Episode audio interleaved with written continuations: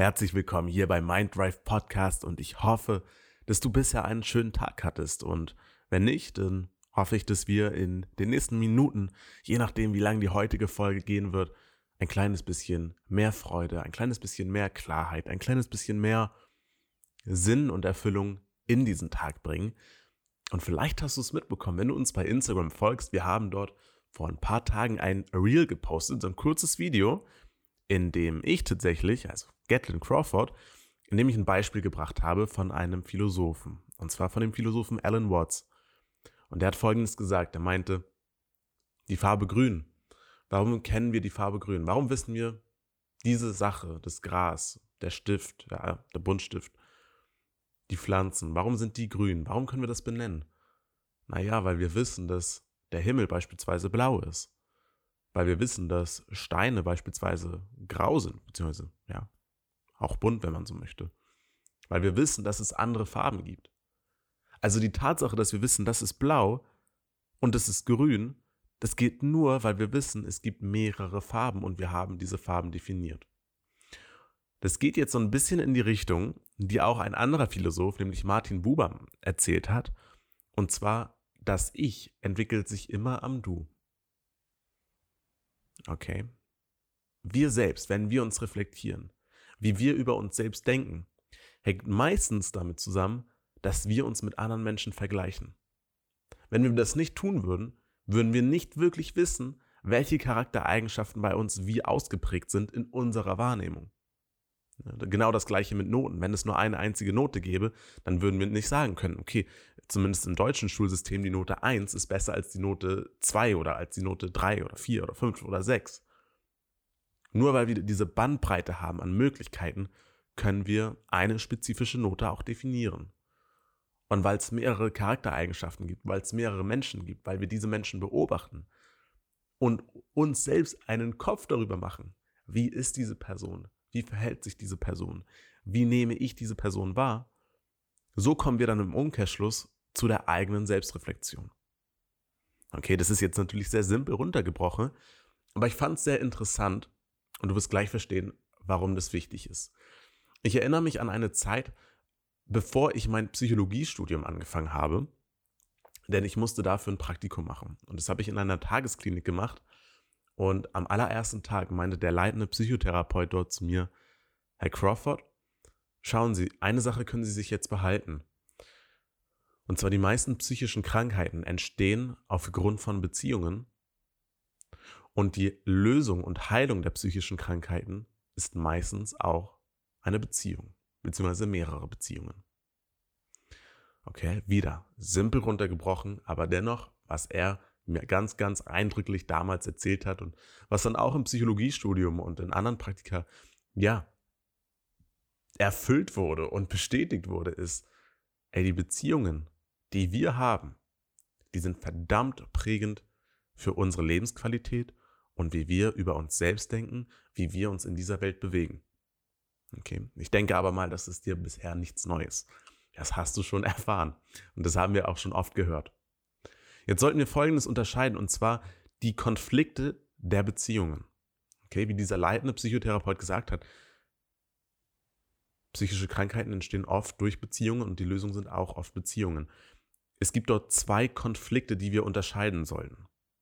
Und zwar einmal die interpersonellen Konflikte und dann die intrapersonellen Konflikte. Interpersonelle Konflikte ist beispielsweise ein Konflikt in Beziehungen von zwei oder mehreren Personen. Sprich, du hast einen Streit oder eine Diskussion, die ausartet mit einer anderen Person. Ihr habt Meinungsunterschiede äh, und ihr versteht euch nicht besonders miteinander. Okay, jetzt habt ihr einen Konflikt. Dann gibt es den intrapersonellen Konflikt. Dazu braucht es keine andere Person, sondern lediglich dich. Aber du hast einen Konflikt in dir selbst weil beispielsweise verschiedene Motive sich widersprechen, weil du bestimmte Interessen hat, hast, die sich widersprechen. Ja, also wenn man was mal ganz simpel nimmt und das ist vielleicht für einige Leute kein Leidensdruck, aber andere Leute, die beispielsweise an einer Suchterkrankung oder an einer Alkoholsucht erkrankt sind, ja, da ist es so ein größeres Problem. Aber wenn man beispielsweise sagt, ey, Gesundheit ist mir super, super, super wichtig und auf der anderen Seite hat man super Lust zu rauchen und Alkohol zu trinken das sind an sich zwei Motive, die sich ausschließen, die sich widersprechen. Und wie gesagt, bei einigen Menschen ist es kein großes Problem, zumindest in deren eigenen Wahrnehmung. Sagen, ja, mit Ausnahme kann ich das machen und ja. Aber dann gibt es natürlich auch größere intrapersonellen Konflikte. Ja, das, da entsteht dann wirklich ein Leidensdruck bei Menschen, die ja einfach diese, diese Unzufriedenheit spüren und die diese kognitive Dissonanz, so nennt man das zumindest in der Psychologie, spüren. Ja? Eine Dissonanz zwischen mehreren Motiven und Interessen. Also, das ist einmal wichtig zu unterscheiden als Fundament. Und jetzt kommen wir auf Folgendes. Und zwar auf die Beziehungen, die wir selbst in unserem Leben führen. Vielleicht hast du diesen Spruch oder die, besser gesagt die Definition von Team schon mal gehört. Und zwar kann Team definiert werden als toll, ein anderer macht's. Und ich glaube, wir kennen es alle, wir waren schon mal in so einer Situation, wo entweder in der Gruppenarbeit oder in dem Team, in dem wir waren auf der Arbeit oder sonst wo, irgendeine andere Person die ganze Arbeit oder den Großteil der Arbeit getan hat und wir konnten uns entspannt zurücklegen. Oder das Gegenteil und die anderen Leute haben eher wenig gemacht und ein Großteil der Verantwortung und äh, der Arbeit hing dann an uns. Ja, also das kann natürlich vorkommen. Und dann gibt es diese andere Definition von dem Wort Team und die lautet, Together everyone achieves more. Ja, also zusammen erreichen wir alle mehr. So. Klingt auch sehr logisch. Kennen wir bestimmt auch das eine oder andere Beispiel. Vielleicht waren wir auch schon mal selbst in so einer Situation. Und jetzt gibt es eine Sache, die hat mich sehr inspiriert und die fand ich super cool und deswegen wollte ich die unbedingt in der heutigen Folge einbringen. Und zwar hat ja vor einigen Wochen Udo Lindenberg Geburtstag gefeiert und dazu gab es dann viele Dokus im Internet, im Fernsehen etc. Und ich habe halt eine dieser Dokus mir angeschaut und da wurde erzählt, ja, wurde Udo interviewt und auch Otto Walkes. Und was die beiden gesagt haben, war, die haben sich Anfang der 1970er Jahre so eine Villa gemietet. Die waren zu dem Zeitpunkt absolut nicht berühmt. Niemand so richtig, außer in so einem kleinen, in so einer Bar, Onkel Pö hier in Hamburg, ähm, ja, wusste von denen Bescheid. Da haben die dann halt immer gespielt, aber das war einfach, ja, eher so amateurhaft. Und die haben aber schon geträumt davon, eines Tages große Stars zu werden. Und ich glaube jetzt, ja, unabhängig davon, ob wir die Musik mögen von Udo Lindenberg, ob wir den Humor und äh, die Kunst von Otto Walkes mögen.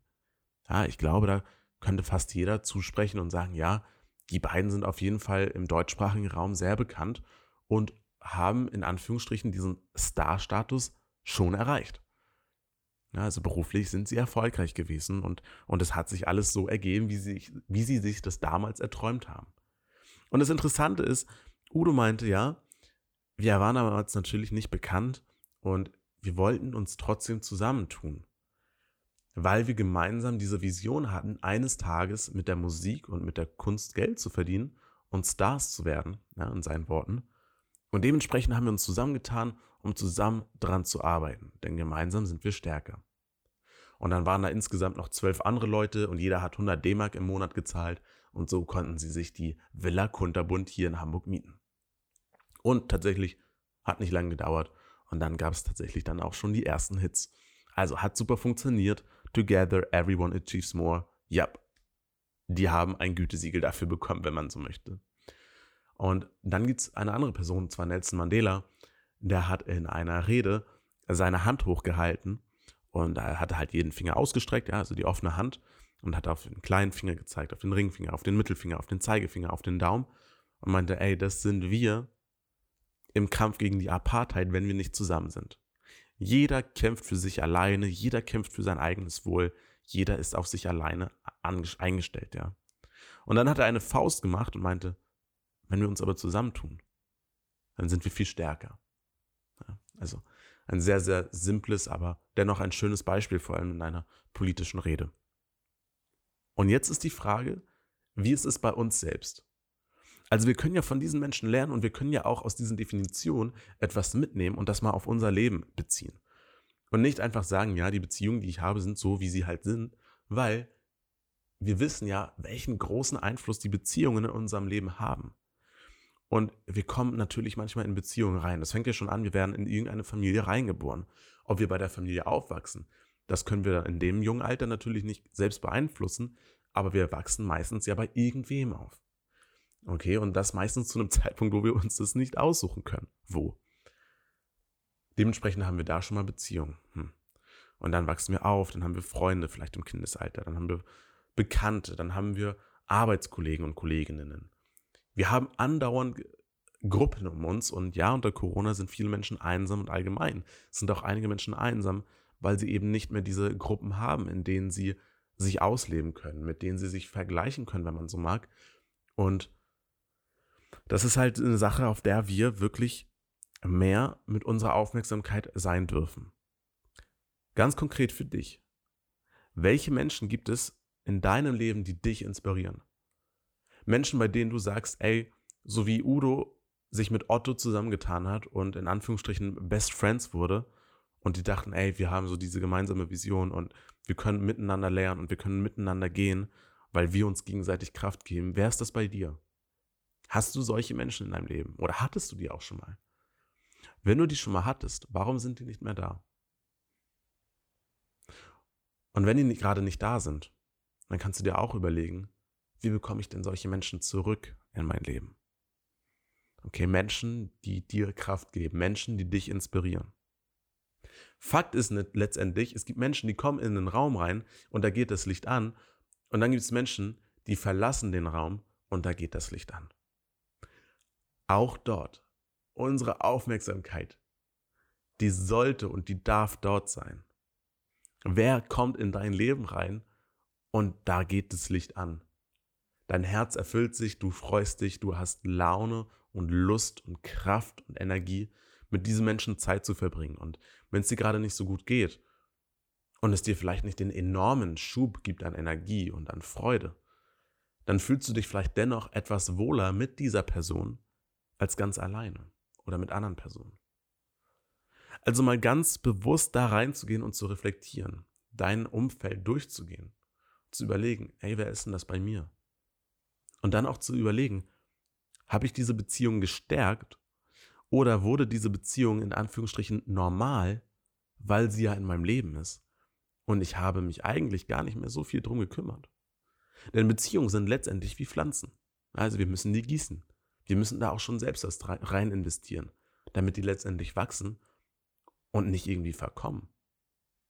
Das ist vor allem auch in Partnerschaften so interessant, weil wenn du mal überlegst, am Anfang in einem Dating-Prozess, ja, geben sich die Menschen meistens sehr viel Mühe.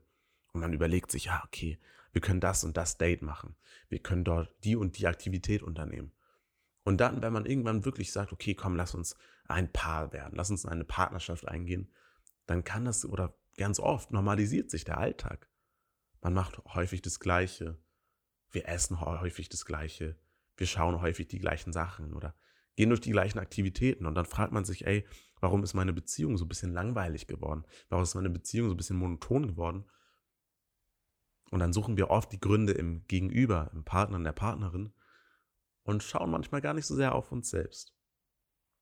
Das heißt nicht, dass wir hier komplett die Verantwortung übernehmen müssen und uns jetzt in so ein perfektionistisches Mindset oder, oder Zustand bringen müssen, indem wir sagen, ey, scheiße, ich bin ja für jede Beziehung zu 100% verantwortlich und wenn die Beziehung gerade nicht so ist, wie ich sie wollte, dann bin ich dran schuld. Okay, das ist damit absolut nicht gemeint. Es geht nur darum, einmal zu schauen, welchen Anteil habe ich in den Beziehungen, die ich bisher habe, und tun die mir gut oder tun die mir nicht gut. Und wenn die mir gut tun, habe ich die gepflegt. Und wie oft sehe ich diese Menschen auch?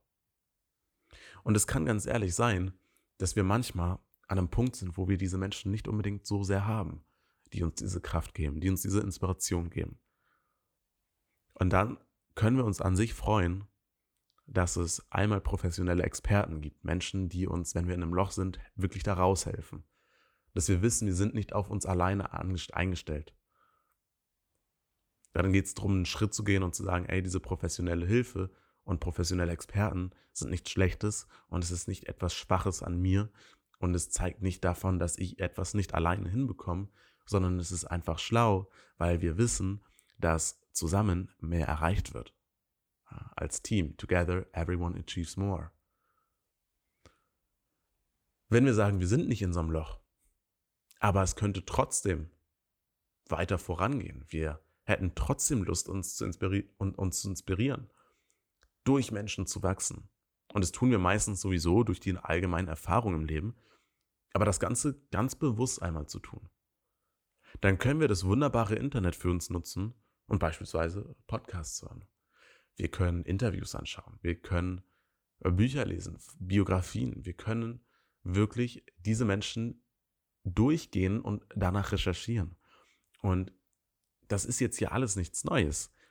Die Frage ist jedoch, auch wenn es nicht neu ist, wie gut tust du es bereits? Wie gut hast du das bereits in deinen Alltag und in dein Leben integriert? Wenn du in der Bahn sitzt, wenn du im Auto sitzt, wenn du auf dem Fahrrad sitzt und ja, auf den Verkehr im besten Fall achtest, aber dann in deinen Gedanken bist. Wie redest du über die Beziehungen, die in deinem Leben sind? Okay, sei es die Arbeitsbeziehung, sei es die schulischen Beziehungen, sei es auch partnerschaftliche Beziehungen. Wie redest du in deinen eigenen Gedanken über diese Beziehung? Sind das Gespräche, die eher schön sind und die Kraft geben? Oder sind es eigentlich mehr Vorwürfe, Zweifel, negative Gedanken? Das darf alles da sein. Okay, und das muss auch da sein, denn das gehört natürlich zu einer Reflexion aber mal ganz bewusst die Aufmerksamkeit draufsetzen und zu sagen, je nachdem, wie die Beziehungen sind, kann, sollte und darf ich etwas dran ändern. Ganz, ganz wichtig, das Ganze bewusst zu tun. Und das ist eine Sache, die mir wichtig war, in dieser heutigen Folge anzusprechen. Und jetzt ganz konkret die Handlungsschritte für dich. Geh die Beziehungen durch, die in deinem Leben sind. Und dann überleg dir, bin ich damit zufrieden oder nicht? Wenn ich nicht damit zufrieden bin, was müsste ich tun? Was müsste passieren, damit ich damit zufrieden werde? Überleg dir die Handlungsschritte, die ganzen Optionen, die es gibt, um die Beziehungen zu verbessern oder um neue Beziehungen zu in, in, in dein Leben, in dein Umfeld zu integrieren und neue Quellen der Energie, Inspiration und Kraft zu bekommen. Überleg dir das Schreib es gerne mal auf, weil dann ist es nicht mehr in deinem Kopf, sondern auf Papier und dann fühlt sich das ein kleines bisschen freier an in deinen Gedanken. Und dann kannst du danach entscheiden, welche Handlungsschritte für dich realistisch erscheinen, bei denen du sagst, okay, das ist jetzt eine Option, die kann ich auch umsetzen. Weil klar, wir könnten auch sagen, ja, äh, ganz viele Menschen, die mich inspirieren, die sind in Hollywood oder äh, in Berlin und wir wohnen aber ganz woanders. Und aufgrund der beruflichen Situation und unser Umfeld und Familie und sonstiges sind wir vielleicht jetzt nicht gerade in der Lage, dahin zu ziehen, einmal nach Hollywood oder nach Berlin. Und dann sagen wir, ja, okay, ähm, das ist da eine Option, dahin zu ziehen, aber ist jetzt nicht so realistisch. Das ist dann natürlich etwas, was uns eher demotiviert und dort sollten wir dann keine weitere Energie erst einmal rein investieren. Aber mal wirklich zu schauen, ey, was ist für mich realistisch, was kann ich angehen, was kann ich jetzt tun? Dann ist die Verantwortung ein kleines bisschen mehr bei dir und du bist der Bestimmer und der Protagonist sowie Regisseur oder Regisseurin deines Lebens und kreierst deine Beziehung ein Stück weit mehr so, dass sie dir gut tun. Und umso besser deine Beziehungen sind, desto besser wird auch die Lebensqualität. Und das gilt einmal für die Beziehung mit anderen Menschen und es geht vor allem auch um die Beziehung mit dir selbst. Also, in diesem Sinne, wünsche ich dir einen wundervollen Tag. Wenn du Fragen hast, schreibe uns gerne bei Instagram at minddrive.de. Und in diesem Sinne, mach's gut und bis bald. Ciao.